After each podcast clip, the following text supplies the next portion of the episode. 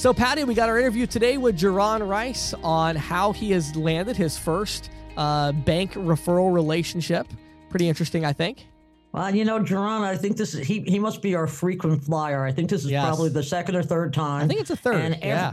yeah, and every time it's like he just he blows me away with what he's been doing. I mean, Yeah. Yeah. he this is really if you are if you're wondering about bank relationships, definitely listen to this. He has some really good insights. Well, I always love it because we, we go, you know, to the kind of the core, the practical stuff.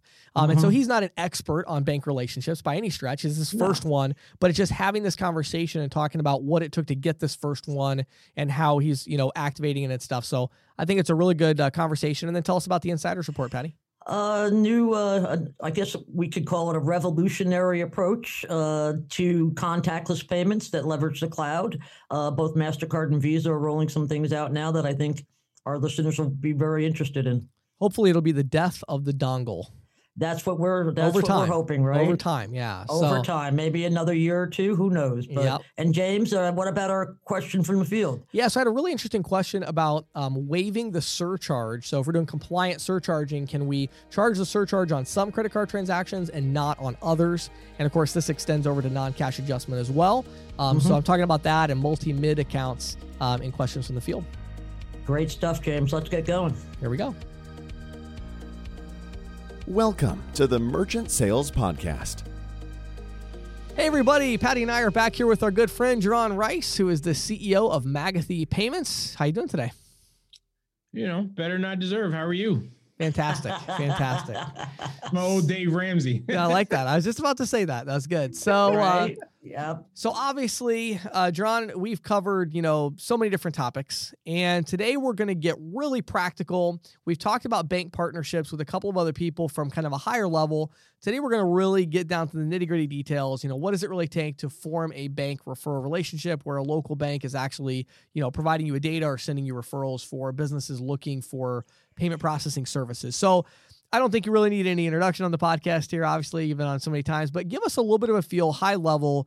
What are these banks experiencing right now? When you go and talk to a new bank about a referral relationship, what is the mm-hmm. current marketplace experience for a bank looking to capitalize on payment processing with their clients?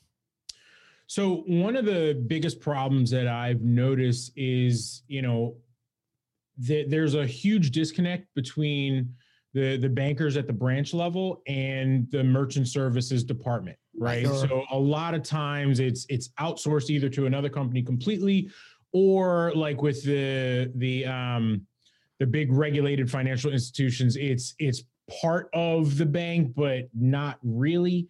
And so Right.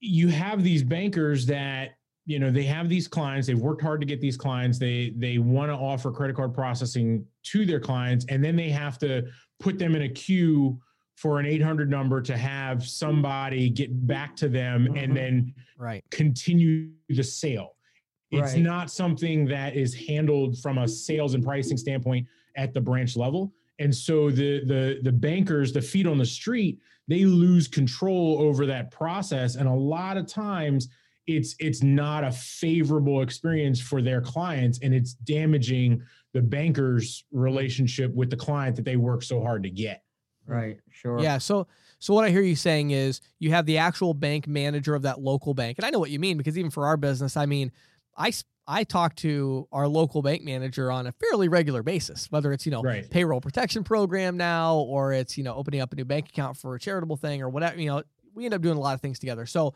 I think what I hear you saying is the bank manager is one that has the relationship with the local merchants they have kind of that feet on the street, that presence where they know what that person might need from a payment processing perspective or have some idea, but they have very little control or involvement in the process of setting them up for payment processing through the bank. Is that what you're saying? Absolutely, and it's it's Sure. one of those things because it's not.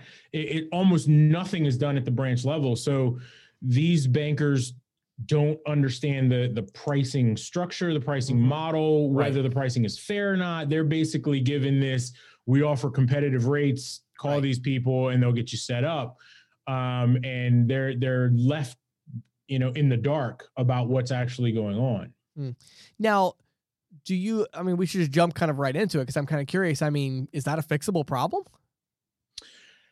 I I think it could be um, if if the the banks put more effort into having someone from merchant services like in merchant sales on the ground for the bank. I think you could definitely work around that problem. I mean, obviously, I you know I have a vested interest in them not figuring it out, you know, as, sure. a, as a third party. But no, I sure. mean that that's that's one of those things. Like if if a if a bank were to, you know, let's say you had an agent that you know has been in the you know in the field for a few years and understands the industry fundamentally right. in and right. out, and the bank were to hire that agent to work for the bank and and handle that in house, you could clean up a lot of those problems, sure. but they just sort of have this outsourced to a call center kind of mentality. Sure. Um, and the the problems just persist. Well, it's really because you know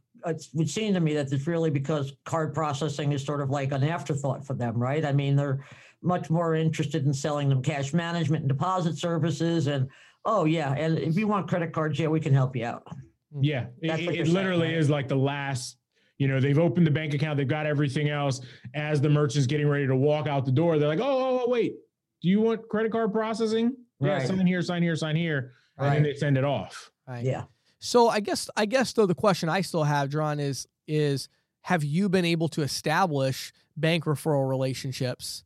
Um, and if so, did you have to overcome this this issue and and figure that piece of it out? Or have your referral relationships been more on like the local level where they weren't having that problem? Or how have you been dealing with that? Yeah so we've we've got documented one um, local bank partner okay. um, arundel federal savings bank and that took a few years to develop.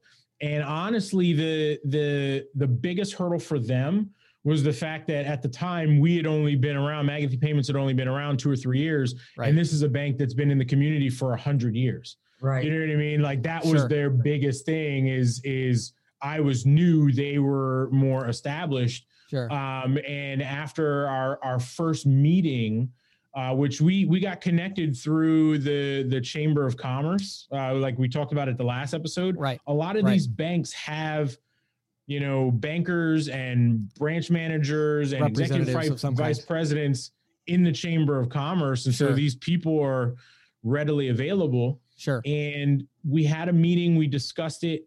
And um, at the time, they ended up going with uh, another provider from out of state. Okay. Um, just because they were larger and had More been established. established.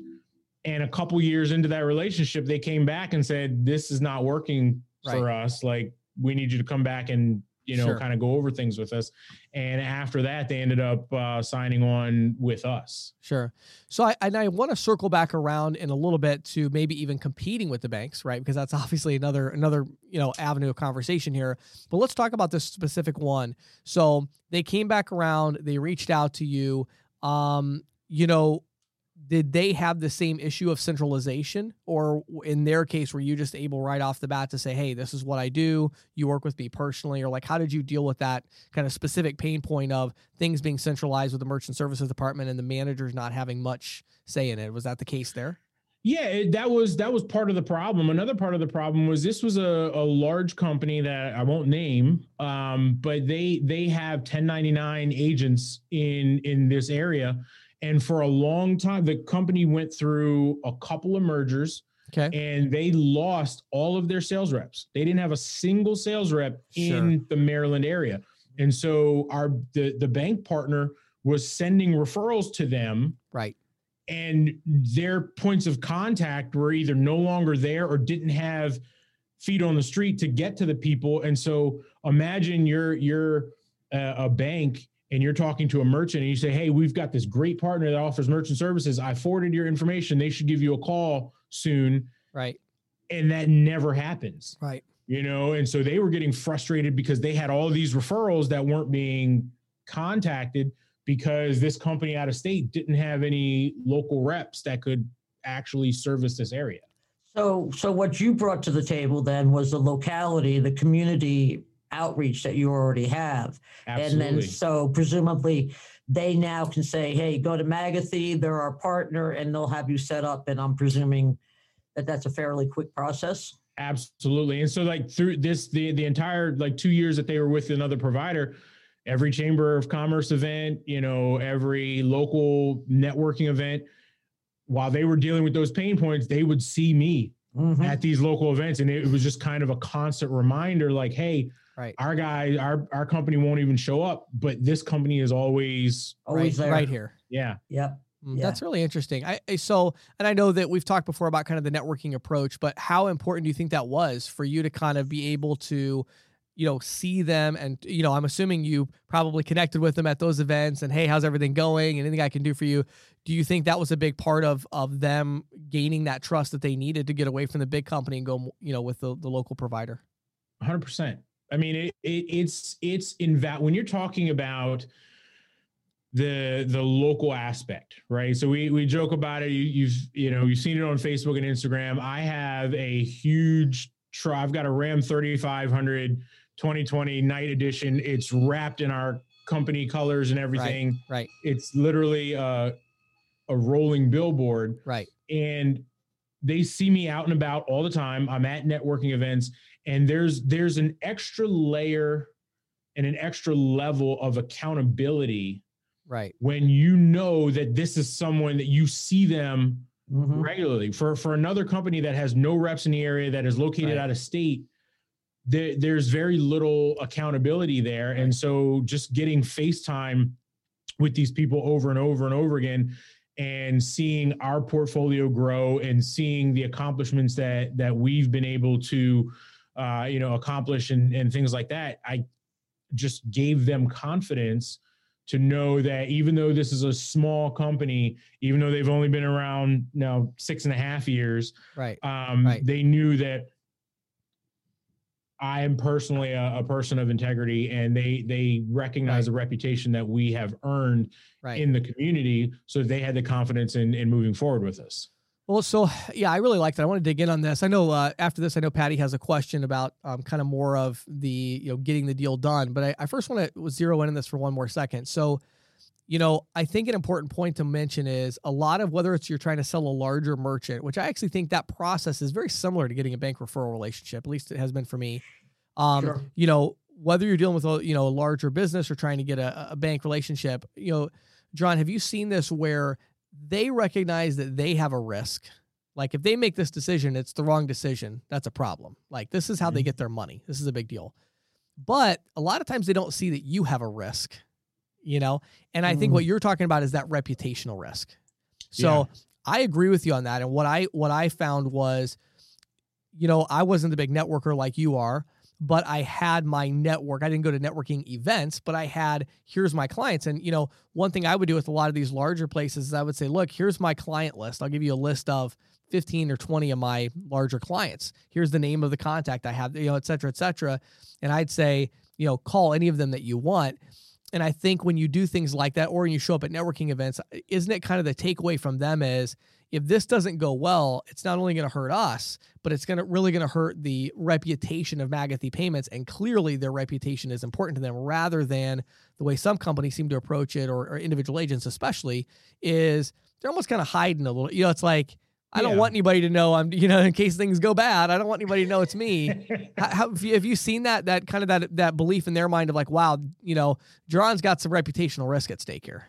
Yeah, definitely. And so it's funny because I'm loyal to a fault often, right? So uh-huh. when we when we got this partnership in the works and everything, you know, happened, um, I showed my level of commitment to them and moved all of our business accounts to their bank, right? Uh, so th- uh-huh. this was one of right. the things that that I that I did with them, sure. and it was we both kind of approached the the relationship as this is new for both of us right mm-hmm. and we're going to learn how to be better at our business through this relationship and so like one of the things that people love about arundel federal is like they their customer service is as, as good as it gets right i yeah. mean the the the the branch manager at at the the Pasadena location that that I go to, you know, she's been at the bank for 18 years and right. she's like 35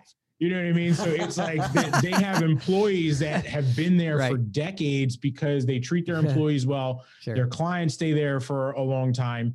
One of the things, one of the areas that they recognize that they needed to improve that I have helped them with are some of their business banking products because as a as a savings bank they were more consumer focused Right. Right. and so when we had mm. this conversation about, listen, if we're going to partner, I want to be able to refer businesses to you, right. right? Right. So for me, a lot of my clients are home improvement contractors.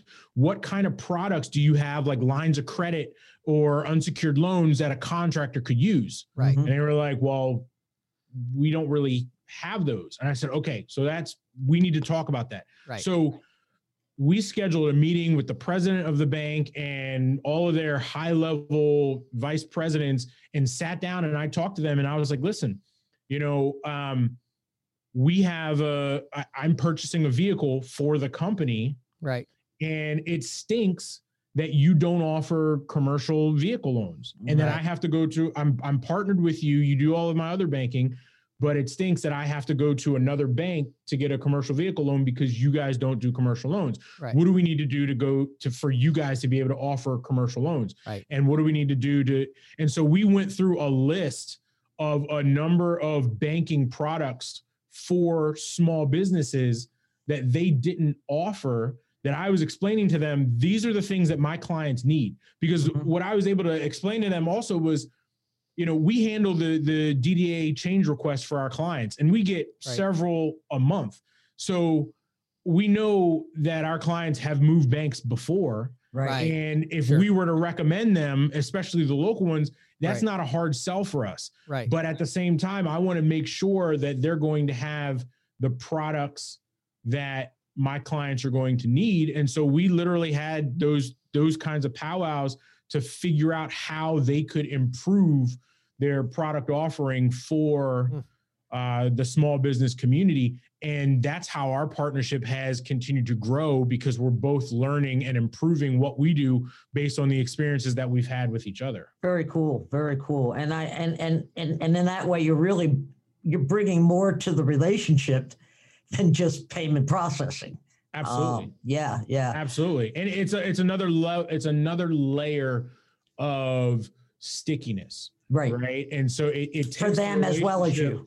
Yeah, it takes a relationship from transactional in nature to more of like like you said a a partnership, Right. right? So like if if if uh, one of the examples that you that you that I always like to use is like if you're a, a consumer of a, a at a restaurant, you walk into a restaurant and there are you know paper towels on the floor because someone washed their hands and threw them and, and missed the trash can.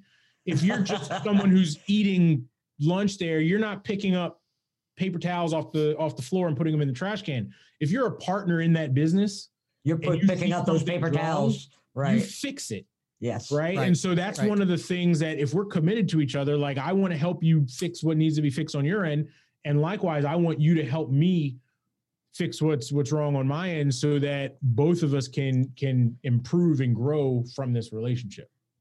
So, so explain to me, if you wouldn't mind, Jaron, the, the, the legal out, the legalities of all this in terms of agreements. I mean, is this, you know, is this a complicated legal process? Do you need to bring attorneys into this, or there's like po- boilerplate type of agreements that you can use? Yeah, so it's it's always you know when whenever there's uh partnerships of this magnitude, it's always important to get attorneys in- involved. hmm Um, for us, however, our our ISO, I reached out to them and said, "Hey, you know, I'm looking at establishing some bank partnerships.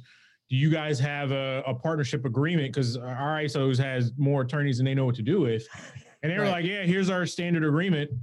And so I read through it, shared it with my uh, attorney, and I was like, "Can we?" Because they're they're in a different state. I was like, "Can we change?" the the legal names and change the states Right. and put it on our letterhead and still have this applicable and they were like absolutely Right. so we did that and and basically had that as a template. And then once we were ready to proceed, we sent it over to them and they had their attorneys review it hmm and come back with with questions if they had questions and and and when they don't have questions they they sign it and send it back and it's it's good. So So it's a pretty simple process then.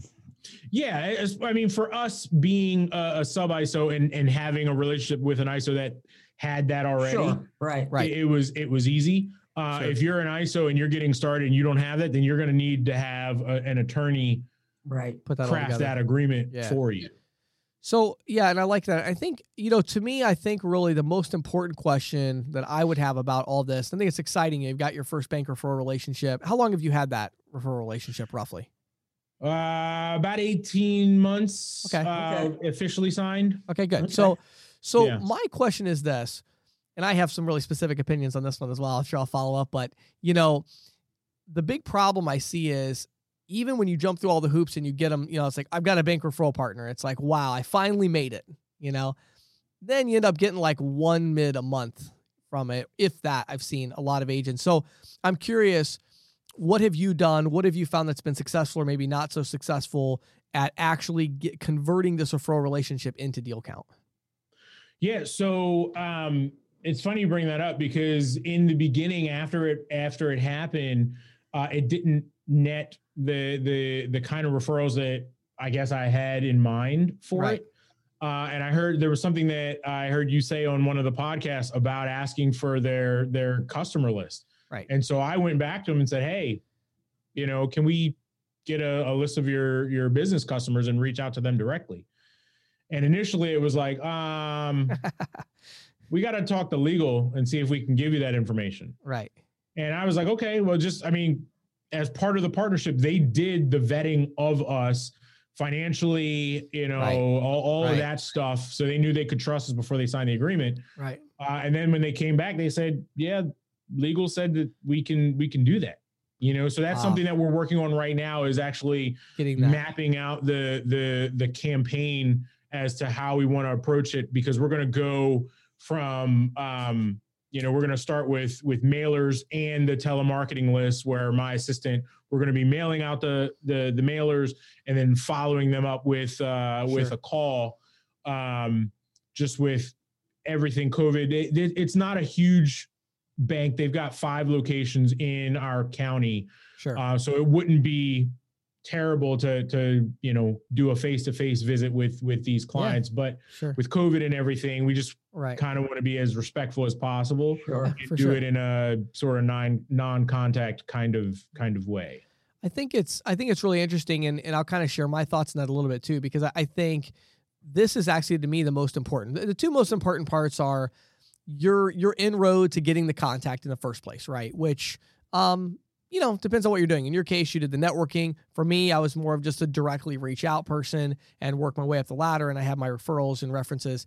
So, however you do it, you got to have an inroad to get the meeting, right? Um, then you have to be a business person that is able to close the deal. You know, if you, I think too many people in our industry think of themselves as a salesperson rather than a business owner. Um, you know, and I think that, you know, that's fine. And and I think being a salesperson is respectable and I think it's amazing. But if you want to get a bank referral relationship, you have to be a business owner. You just do. Um, you- Yeah. you, can't be like, I'm a sales guy. It's like, no, you, you're doing a deal. You're a business owner. You're the CEO of the company, whatever it is. So I think that's crucial. But then I think the third part is getting through those hoops is more about how you see yourself um, than it is about any specific tactic or strategy. So you have to be confident, you know, all these kind of intangible things. But when we go past that and you get the deal, the key to me is you've got to gain access to two things. You've got to get their data and you've got to get their reputation, right? Those are the two things you Absolutely. got to get. And in my experience, the the challenge is there has to be a lot of frank and honest communication between you and your referral partner. And this doesn't have to be a bank. This could be an uh, you know an association. It could be anything. Any referral relationship that you get, don't get excited about that referral relationship until you have the data and you have the reputation because those are the Yep. only two things that matter and they matter when they're together most. Now the Sure. reputation is great if you get their permission, but the thing is, when I to be real clear, it's the list I think is obvious, the data, get the data. The reputation means do I have your permission when I call a business owner to say, Hi, I'm James Shepard, and I'm calling you because my company has an exclusive partnership with XYZ Bank. They asked me to give you a call. you know, how far can you go? And one thing I've learned the hard way, I actually had a really nasty experience one time with uh, a 400 location um, franchise where, you know, I thought I had their agreement to reach out to their franchisees. Um, but but their perception of it was I had the ability to reach out and offer a special deal for their franchisees, but I thought I had permission to reach out like I was working with them, and I Mhm. didn't in their mind, you know, and then that became a mess. And so I, I learned and future relationships were a lot better. That one I was able to turn it around, but I never quite recovered from that that lack of trust that happened because you've got to be very careful. People take their reputation very seriously. They take their brand name very seriously. They take their data very seriously. And so I think, you know, at least in my experience, I've done probably 20 pretty significant referral relationships, whether that was local banks I've done or associations. And it's always been, I learned after that first one of you've got to, you know, show them the email you're going to send, show them the call script before you do it. And you do want to leverage their name in a, in a respectful and honest way whenever you can, but you got to get their Yeah. approval. But it's like getting, you know, gaining access to their reputation and their data. I don't know your thoughts, uh, you know, John, but that to me, that's that's the whole ball game. I agree 100%. And that that's where we kind of are in the process Sure. to be able to show them this is what the the marketing efforts towards their clients is is going to look like so that they can vet it and approve it before we we launch hardcore in in that direction. Sure. Sure. I've got one more question, uh, that a little bit off the wall, but just something I want to ask. Sure. So, so yeah, obviously it's exciting. You got this first bank referral relationship, and it's exciting to talk about that development. But let's talk about something that you've been doing successfully for a long time, and that is overcoming the objection of I'm currently with my bank. So now we're competing against the bank, right? So, you know, I think one of the most common when I look at, you know, Facebook groups like the one we have and others, one of the most common questions that comes up is how do you overcome the objection? I'm currently with my bank. Talk a little bit about how you overcome that objection so that we can see not only how to partner with the bank, but also how to compete with them. Yeah. So um I, I kind of look at it from the standpoint of like when they say I'm I'm I'm already with my bank, like I start salivating because I'm and I'll tell them, listen, banks typically aren't competitive because they don't have to be. You know, and I go through that Mm. example I again like that line. when you walked in there and you signed all the paperwork, you know, the the merchant services was probably a throwaway question. Do you want to process credit cards? Yeah, sign here, here, here, and here. They don't go over pricing, they don't go over, and it it really helps that at least from from a sales standpoint, that all of our like most of the time when when people are working with banks, they're on a either uh, a tiered pricing or they're on an enhanced buyback, enhanced rate recovery yes. pricing model ERR. where Sure. they were sold on the qualified rate, Right. right? So I've got all these home improvement contractors that'll swear the until they're blue in the face that my rate is 1.79%. Okay, well, let me take a look at it. Well, your effective rate is 4.1% because that qualified rate for swipe debit cards that you never get because you key in 100% of everything Right. like you- you're not benefiting from that and so you know i'll show them from the number standpoint and then also like a lot of them you know and not to bash them but a lot of these uh, large regulated financial institutions were were using like first data as their their back end processor Right. you know and so when i explained that if they're at suntrust and they say you know well i i use my bank and i'm like well you you do but you don't Right. you know, SunTrust uses First Data, which is Wells Fargo and Bank of America. So it's not Right. really in-house the way that you think that it's in-house. I mean, they're Right. they're basically a glorified middleman like I am, except they've got much higher margins than I do. Right. You know, and so when you kind of when you can explain it to them that way Yeah. and explain it to them and let them know I was shocked how many business owners are under the the misconception that changing their merchant account doesn't mean changing their bank, right? Because I, I've I've had questions come up where it's like, well, Yep. do I have to open a, a separate bank account for the merchant money to go into and you know things that you would I, that I thought were just understood. And I was like, no, you can. You know, all I need is the routing and account information of the bank that you're at, and the funds will Right. deposit into that account. Yeah. You know, the next day, just like they would if you were processing with them. Yeah, you know what? It's funny. What I started doing uh, as I I used to kind of start off with the whole uh, not argument, but you know the whole kind of rebuttal and all this. What I started doing eventually was when they would say I'm already with my bank, I would say which bank are you with, and they would say whatever, right? And I'd say, oh well, you know the good news is with our credit card processing, you can switch to us and keep your existing bank account. And I would just try to ignore it and move on. And it was funny. About a third of the time, to your point, they really that was their concern. And Yeah. about a third of the time, Yeah. they're like, "Oh, really? Okay, tell me more." And it's like, "Okay, you know." And the other two thirds are like, "No, no, no. I mean, like, I don't want to switch because I have a relationship." And then you're like, "Okay." Then you do the whole thing you just did, Yeah. right? But it's like uh, changing banks sucks, man. Like Yeah, it does. Oh, absolutely. It really does. It does. yep, absolutely. So, well, man, I'm telling you what, a lot of good information. I think it's so interesting. I always, I always enjoy having you on the podcast because we, uh, you know, interview obviously a lot of um, executives in these larger companies and things. And I think while your company is scaling up and growing, I think you still got that, you know, kind of feet on the street mentality and the face to face interactions and seeing it at kind of that level. Um, I really think is important for agents, since hopefully a lot of them are going to get out there and start looking for that, you know, that, that fir- first bank relationship. And I mean, I don't know about you, but I mean, to me, it was pretty simple. I just called all the banks in the area and I started the process. Most of them said, call us back in two years, call us back in a year, call us back in three years. And I'm like, okay. And I did. And I got a lot of them. So, So, one one know. other thing that I that I wanted to to add Yeah, sure. before we before we wrapped up is one you you have to kind of have the mindset of you, you have to live off of squirrels while you're hunting elephants, right? And Yeah, these yeah. bank partnerships are the the long game Oh my. that yeah. it will take six months, a year, two years, three years to Yeah. solidify that. And so you still have to keep your eye on the ball of each individual merchant that you can Right. and growing the portfolio that way. Mhm. Um, and the other thing is, it doesn't have to be because honestly, in my opinion, I feel like if you have if you've built your own brand right. Right. and you have your your own reputation that you've built, Mhm. it makes it easier for you to engage in that kind of partnership than if you are like a 1099 agent for Right. some super ISO, right. you know, because then they kind of look at it as well, you just work for them Right. right? So one of the things that I would encourage if you're in that situation where you don't have your own brand and, and you're not really interested in, in going that route, is take the time and build relationships with the individual bankers that you come in contact with because even though you know Arundel Federal is our only official bank partner, we've got at least a dozen bankers that are local Mhm. that work from you know some of them work for like Bank of America, Wells Fargo, and these large banks Right. Right.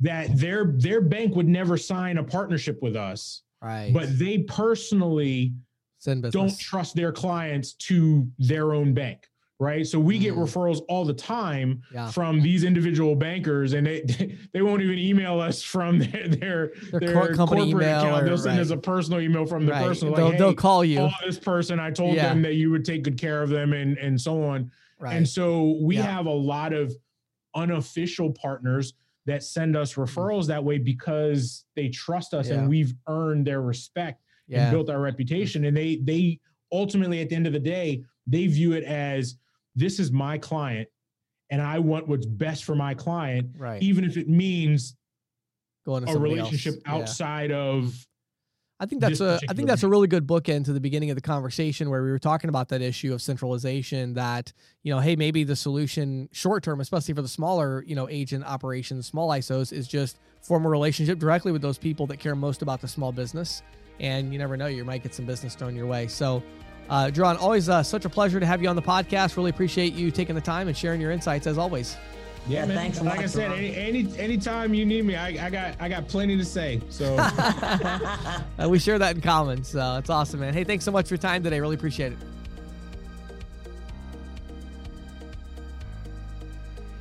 You know, Patty, as we're talking about Valor Paytech, our sponsor, so many times we've reiterated this point, but it can't be said often enough that Valor Paytech is processor agnostic. Yeah, I think that's really important, and it kind of goes to our questions from the field this this week in terms of, you know, how do you how do you segregate out how you're using cash discounting and surcharging? Right. How, how do you segment it in your you know customer segmentation? Right, right. And I think more and more, as I predicted, I don't know, what was it, maybe a year, probably at least a year ago, I predicted that, you know, more and more cash discounting and surcharging was going to become a technology decision, not a processor decision.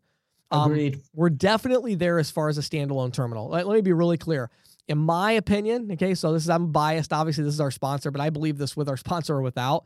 In my opinion, if you are selling standalone terminals to merchants for cash discounting, and you are choosing your processor, your platform, whatever you want to call it, mm-hmm. in order to do that, I think yeah. it's a mistake. I think it's yeah. a bad yeah. idea. I don't think you should do that. Why on earth would you do that when there are processor agnostic solutions, meaning you know, you can put a Valor Paytech terminal out there and it doesn't matter. You can put them with TSYS, you can put them with, you know, whatever platform. It doesn't have to be this one and they're locked in. So why wouldn't you do that? Wouldn't you also, correct me if I'm wrong here, James, but because it supports multiple MIDs, you could conceivably use multiple processors, right? You know, I don't know for sure, but I mean, I, I would think that's a possibility at some point. Um, mm-hmm. You know, I'm not sure if they do that today or not, but I, I think ultimately Certainly the idea in the is, cards, right? It's in the cards, and and again, I think the idea is just why what you know if the flexibility is available you know the the i can't remember the name of that the terminal i just came out with a new one it's like that terminal the cost per terminal is actually less than most of the other competing terminals. So right. it costs less money. It's an omni-channel, fully integrated solution with the the back end, the virtual terminal, and all that.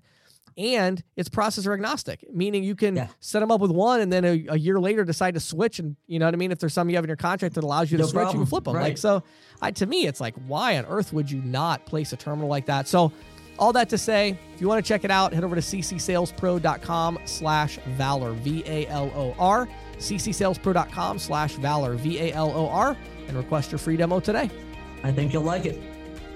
This is Questions from the Field, brought to you by ccsalespro.com, the leader in merchant sales training and technology.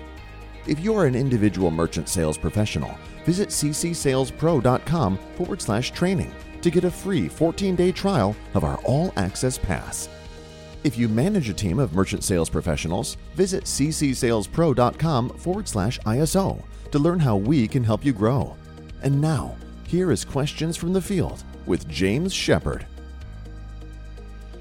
So, today, Patty, I'm going to talk about surcharging compliance and the ability to waive the surcharge fee. Okay. Okay. So, this is a question that came. I'll put a full video out of the conversation I had later, but um, I talked to a um, uh, actually an ISO owner about this. And it was a very interesting conversation. We ended up having a follow up and then an email exchange later because he asked me a question and it really kind of stumped me um, it surprised me a little bit. So the question revolves around compliant surcharging. So for those who maybe are not not familiar, there maybe they're more into the cash discounting side of things. Surcharging, compliant surcharging, meaning compliant with Visa MasterCard rules. Right. Means that we're not adding the surcharge to debit or prepaid transactions. We're only adding it to credit card transactions. Okay. Mm-hmm.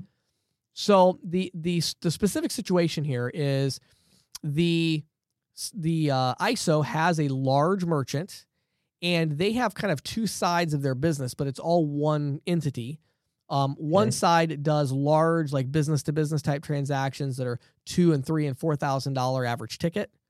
Then mm-hmm. they have kind of this retail side of their business on the construction kind of side. They have like more retail of coming in and buying like faucets and things like that. And okay. this where average ticket is now 70, 80, 100, 200 dollars. Okay. Mm-hmm.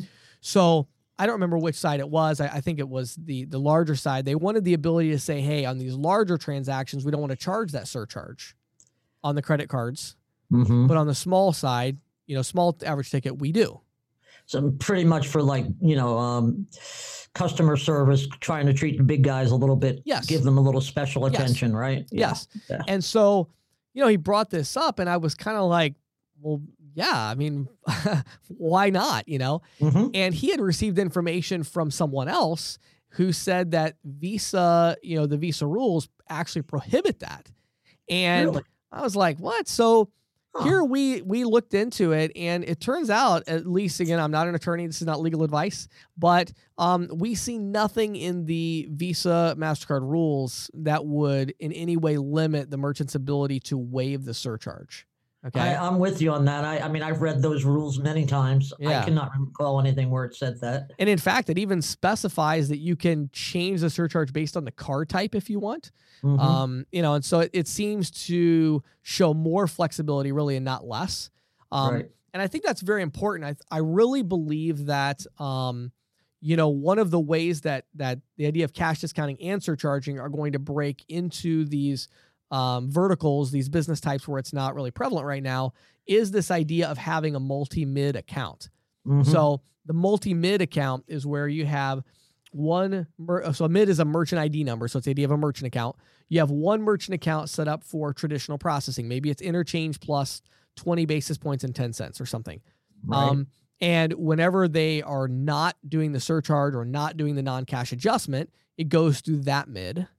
Mm-hmm. Then when they're running the surcharge or the non-cash adjustment in the case of cash discounting, it goes through this other mid and that mid is set up at, you know, flat rate 3.5% or whatever it is. Um, and kind of separating these two things out. And so that's becoming more and more common. It's interesting because multi mids existed primarily for you know your hair salons and right where they had multiple you know servers or yeah right um right. you know multiple stylists um but now that same technology is being used to say when you're doing the surcharge route it to this mid. When you're not doing the surcharge route it to another mid. So um you know companies uh, like Valor Paytech the sponsor of our podcast you know they mm-hmm. have this uh, technology of multi mid and so I think that as that develops I think it's going to be uh, more and more prevalent. But I'm hearing a lot more about it Patty. I really am. Like I get a lot of questions from agents about this. There was a big stigma early on that you can't do this with cash discounting, you know? Um, mm-hmm. And there's a major player that I won't name here that was kind of a leader early on that was really against it. And I, I argued with him about it three or four times at length. And um, I always felt like I won. He always felt like he won the conversation, I think. Um, but, you know, his argument was, you know, there are consumer protection implications here. You can't just willy nilly charge one person one price and another person another price for the same item without justification. And you know, my argument was, yes, you can. yeah, you can. I mean, I see that all the time, don't you? I yeah, mean, yeah. I said, you know, it's just all about, you know, you know, to me, just take it to the extreme. Can you imagine a law that, or or some kind of a rule that said you're not allowed to charge your loyal customers a better price? Right. Well, then now you can't yeah. do loyalty programs. Like, so to me, it's like if if you can do it for one reason, why can't you do it for another reason? Um, so my philosophy is I think the Supreme Court in Expressions Hair Design, you know, if ask, people are always, you know, I was talking to a guy a couple yesterday, I think it was, and and you know, he said, "Man, I remember you talking about cash discounting three years ago, and everybody, you know, he said, I he he even thought, you know, in six months Visa was going to shut it down, you know, right? And I've been right. saying for three years they're never going to shut it down, and they're not. They still haven't. Um, I'm keep waiting. What was it? Remember, Patty? What was it? Uh, in the fall, didn't you keep hearing about first of the year? Cash Actually, discounting I think it was away. almost a year ago, but still. Whatever. Yeah, you know what I mean? It's yeah. like it's going away. First of the year. They're Yeah. just watch. Visa's like, no. And the No. reason that they're not, you know, is because I think of the Durbin Amendment, but I think even more is expressions hair design, that that Yeah. Supreme Court case, because it's like this game has already been played out and they know that they lose. Mhm. If it gets Mhm. to the Supreme Court, they are in my opinion, they are guaranteed to lose. It, it's Yeah, just done. It's a done deal. The Supreme Court already said, you know, merchants have a right of free speech, and Mhm. you can't limit their speech, and they considered how they communicate their price as speech. So Right. to me, it's already a done deal. They didn't say anything about debit versus credit in that ruling. Um, Nope. and so I think it's this game's already been played, and it's already Visa and the, the card brands have already lost. So they're positioning and, and posturing, but I think taking action at this point is going to be very challenging, if if even possible. Well, especially, yeah. I mean, if it's even possible at this point, you have so many people doing it now. I mean, Yep. it would there be a revolution not only amongst ISOs and agents, but amongst merchants. Right. So many merchants that love these programs. So I Mhm. feel like um, you know, thinking about it, be, you know, you really need to be more creative. I mean, I'm talking to to agents that are selling like huge, like 10 million a month merchants on cash discounting and and on Mhm, surcharging. mhm. And they're being very creative. They're they're positioning multi-mid accounts. They're, you know, working with the merchant to say, let's talk about this. How can we make your customers happy? Um, what can we do differently? Can we add a waive the fee button to the terminal? Can we create a multi-mid account with a gateway? You know, what can we Right. do? Um, and they're getting more creative and they're going after these big accounts. And these big accounts are are willing to pay a premium. I mean, they're not paying four percent, but they're paying three two five. Which is a lot better than they would be paying otherwise. Oh my, you're getting 80 basis points on 10 million a month. Uh huh.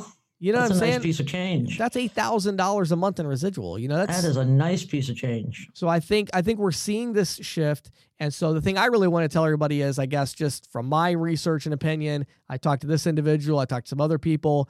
I have not found anybody that's found any shred of of any Visa ruling or Mastercard ruling or or state laws or anything that would say if you're going to charge a a surcharge or a non cash adjustment that you can't waive that. To me, I don't see any compliance issues with waiving it at all, and I Right. think it breaks down. You know, it's, it it weakens the only barrier to getting the sale, which is the merchant being concerned that their customers are going to be upset. Well, yeah, you know, and I was just just just when you were just saying that, it kind of occurred to me, you know, when you go and you buy a new appliance, Mhm. right? Go to Best Buy or appliance another appliance store, and they'll say, okay, for anything over five hundred dollars, we offer free delivery. Right. Right. It's the same thing. It's the same you thing. know? Yeah. And I think what, and I think that speaks to a larger point, which is what the Supreme Court realized when they made this ruling of Expressions Hair Design versus the uh, state the Attorney General of the state of New York. They realized these implications. And it's like this is a slippery slope. We, we you know, h- how are we going to legislate the way that a merchant can communicate their price? You know, it's one thing to regulate the price itself to say you can't price gouge people or deceptive practices, things like that.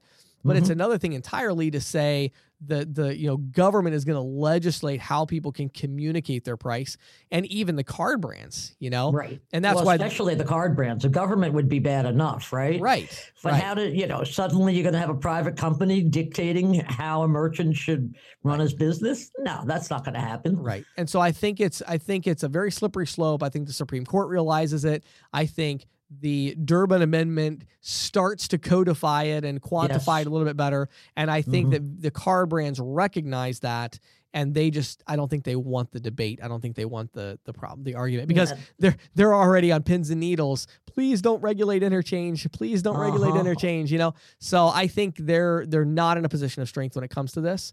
Um, I and I think ultimately they're making a fortune off the backs of these merchants, and so the merchant wants to pass along to the consumer. There's nothing they can really do about that in the end.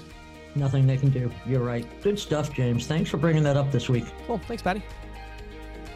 This is the Insider's Report with Patty Murphy, brought to you by The Green Sheet. For nearly 40 years, The Green Sheet has been the go to source for news, analysis, and educational tools that empower and connect payments professionals.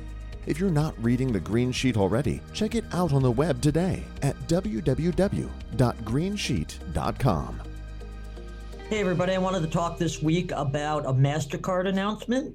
Um, it's uh, launched its first ever de- U.S. deployment of what it calls Cloud Tap on Phone. Now, I have to pause a second here because you may remember I spoke a few months ago about a similar thing that Visa was doing. Okay. And Visa's is called Cloud Tap to Phone. Oh, Okay. what a, what a shocker that Mastercard is doing the same thing as Visa, just a little bit Gee, later. what a shocker. Who would have right? thought? Yeah, who would have thought? Uh, But uh, it's interesting because, you know, in a way, I think it revolutionizes um, contactless because it's a cloud based platform that makes contactless payment acceptance pretty much a no brainer for small merchants that don't want to spend the time and money, Okay. you know, on hardware, software to support contactless. Right. Basically, a merchant downloads an app that's supported by their acquirer, and after registering and selecting their their depository bank, they can start accepting payments. I mean, basically in a matter of minutes, you know. Yeah. Um, and obviously, it's you know it's a solution that aims to address these consumer preferences for contactless, which we've talked about before. Right. You know, I thought this was really interesting. Uh, Mastercard did a survey um, in which they found 46% of consumers had swapped out their top of wallet card for one that supports contactless. Forty six percent. 46%. And I have Whew. to tell you, Wow. I'm one of those 46%. Wow. I only have one card that's contactless, and these days I would much rather use it and just Mm. pay that balance off than use one of my debit cards that I have to insert. Insert. Huh. You know, um, Wow. yeah, and uh, and what was also interesting is that seventy four percent of the of consumers said they plan to continue using contactless payments even after this pandemic is over. Oh, sure. And, and you know, even if they wouldn't say that, you know they will. You know they're going to. once right? you get becomes- started, you know, you don't becomes stop. right? habit exactly Yeah. you know so mastercard's acquire is um partnering with global payments Mhm. and uh, the uh, payment gateway nmi Oh yeah, we've had N- we've had NMI on here before. we have we have they're a very interesting company i've talked to them you know on Yeah. several occasions um, very innovative and they're working with um, to support uh, tap on phone acceptance by computer engineering group which is a california based it services firm Okay, all right. and CEG's ISO is BI uh, BNG Payments, which is based up in North Dakota. Okay. Um, you know, and as I said, Visa has Tap to Phone, which I reported on back a few months ago. Right. Um, it says that that is now up and running in about 15 markets around the globe and is spe- Okay. expected to be piloted here in the U.S. this year. MasterCard said its tap on phone is being piloted in about the same number of markets, but that the CEG pilot represents the first, quote, live deployment of its technology anywhere in the world. You know, um, these cloud based port platforms, you know, I, think a lot of people understand this, but I'll just sort of give a quick little synopsis here. I mean, they basically replace all the heavy lifting around payment acceptance Right. you know routines that are typically handled by software you know in the in the devices or in the uh, phone or, or pos devices like authorization and processing and they build of course they build on emv Right. um, you know the whole chip the emv chip Hmm. um, but of equal importance is that they eliminate dependency on bluetooth or audio jack connections Okay. you know which are prone to con- connectivity issues Sure. which then can create you know transaction issues downtime you know Right. things like this And it's and it's that and it's, in- that it's that one extra thing that the merchant needs to buy or get mailed to them or whatever too. exactly right just what you know instead of just going on and getting it Yeah. Yeah. um Ryan Thies, who's chief strategy officer at BNG, uh, there was an interesting quote from him in the in the Mastercard press release. He said, "With cloud tap on phone, we're reducing potential failure points to just a smartphone and a phone and a data connection, as well as reducing upfront costs." Uh, and he said, "This will be the future of mobile card acceptance in um, card-present transactions." Uh, Mary Kay Bowman, uh, a, a big a big shot at Visa, made a similar uh, assessment. He, she said Tap to Phone could be one of the most profound ways to reinvent the physical shopping experience. You know, obviously, in addition to the appeal to small merchants, these type of solutions are going to have some appeal for larger merchants as well. You know, like those that dispatch employees out to do line, line busting, Sure. right? Sure. uh, those that do uh, curbside delivery or uh, Mhm. pay on delivery, you know, like grocers and so forth. I mean, not maybe, but it's, don't you think though? I mean, it doesn't sound. It, it sounds like they're trying to make this technology in some ways kind of stand on its own a little bit, Yes, whereas it would need to integrate for a larger merchant. I mean, it's going to need to integrate. Ex- Yeah, Exactly. right? Which But- it's, it sounds like maybe they're going that direction with using like NMI as an example.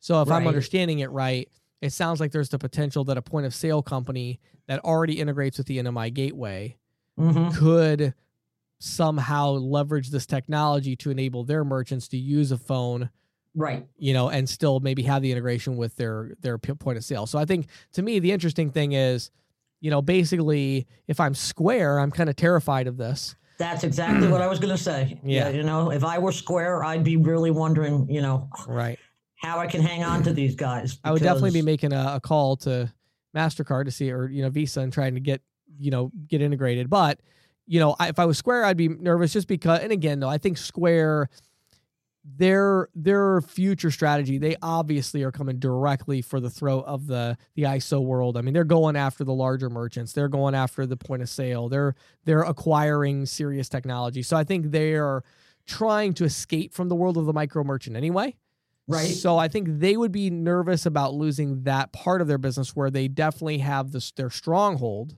Right. Um, but I think for the general, the agent of the ISO, the the question becomes more: we need to follow this to see what integration comes from it, so that it could eventually be implemented, and kind of like look for this as a potential integration with. Yeah, I wouldn't be surprised if we saw, you know, uh, Clover or you know some of these other systems that had something like this in 24 months or 36 months. You know, I- think you're right. I think probably 24 months, 36 months is a, is a lifetime now in, the, in, in some of the technologies we're dealing with. But Yeah. but still, you know, and I, I you know, just as a as a sort of a, a postscript, Mastercard says it's making its pre-certified uh, cloud POS software development kits available in multiple cloud environments. oh, know, wow. for- well, there you go. Right for fintechs and acquirers and processors, Yeah, like we sure. said, that's what's going to make the difference. Yeah, well, there you go. Yeah. yeah. So they And are they are opening it up. So that's going to be it'll it'll take root a lot fast. And it's and let, correct me if I'm wrong.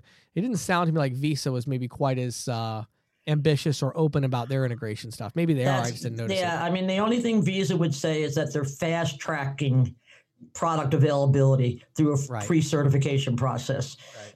And that's going to slash the evaluation process, but Right. you still got to do the integration. So, yes. Yeah. I mean, they're always competing against one another. I mean, basically, Yeah. you know, you see one from one, you see, but I do have to admit that the similarity in names is really interesting to me. Yeah. A, did they not think that, you know, somebody else was, you know, the competitor was going to come up with a similar name? Right. Or B, is it that they just want to make this a more universal concept, tapping and phone? All right. And, you know, and phone. probably what's in my guess is I wouldn't think it's outside the realm of possibility that this whole concept might end up getting spun off into a separate company Mhm. where they combine the Visa and Mastercard version of this and create Sure. a you know a universal API that can integrate. You know, so I, I think the big takeaway, at least for me, is I'm looking at this as you know maybe the concept of the dongle on the phone. Hopefully, that's on the way out. Yeah, Which I think yeah. everybody, micro merchants in particular, but I think everybody would be very happy with that because it's really annoying. I mean, anytime you set a merchant up with one of those things, it's always a, a frustration because it's usually such a small merchant anyway. Right. And next thing you know, of course, they're the ones calling you from the farmer's mart on Saturday at six in the Mhm, evening mhm. to let you know that their little dongle isn't working. Can you come down here and help me? It's like, oh my word. So Yeah. I think uh, if the dongle, the death of the dongle, I don't think would make anybody in our industry upset. I think I might have told you a story. One time I was in a bakery and they had one of those dongles on their thing. And, Yeah. and I, I asked them, so how many times have you had to replace that? Yeah. She's like, oh, about once a month. like, and you still use it? I mean, And they're like 50 bucks. You Yeah, know, they're not I mean, cheap. retail, you know, you can get them cheaper, obviously in bulk, but I mean, for a merchant, they're usually paying 50 bucks for one of those things, you know? yeah. Yeah. So anyway, but uh, yeah, that's very interesting. I think uh, I would imagine we'll probably have more insiders reports along the way with this because probably news is going to start popping up of hey, this company integrated, this integrated. So I think we'll all be Yeah. very interested to see how it develops. Yeah, I, I think it's going to be very interesting, and it just sort of goes along with you know the changes we're seeing in the marketplace. Yep, absolutely. Well, as always, Patty, thanks for your insights. Sure thing. This episode of the Merchant Sales Podcast was brought to you by Valor Paytech, the technology company that is revolutionizing cash discounting and surcharging with innovative features like dual mid support, waive the fee options, and even adding non cash adjustment charges to tips. Now, all of this is made possible by a variety of technology devices and solutions such as gateways, tabletop point of sale devices, and features like SMS text messaging and e invoicing, all with cash discounting in mind. Valor Paytech, bold ideas, smart execution.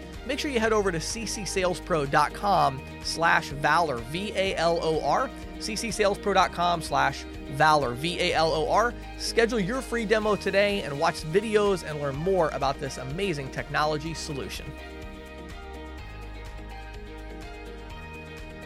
Thank you for listening to the Merchant Sales Podcast. Whether you are an industry veteran, processing executive, or just trying to learn about the payment space, we appreciate your time. The Merchant Sales Podcast is a joint production of Greensheet.com and CCSalesPro.com, and we hope you will tune in next week for more information and tips on building your merchant services business.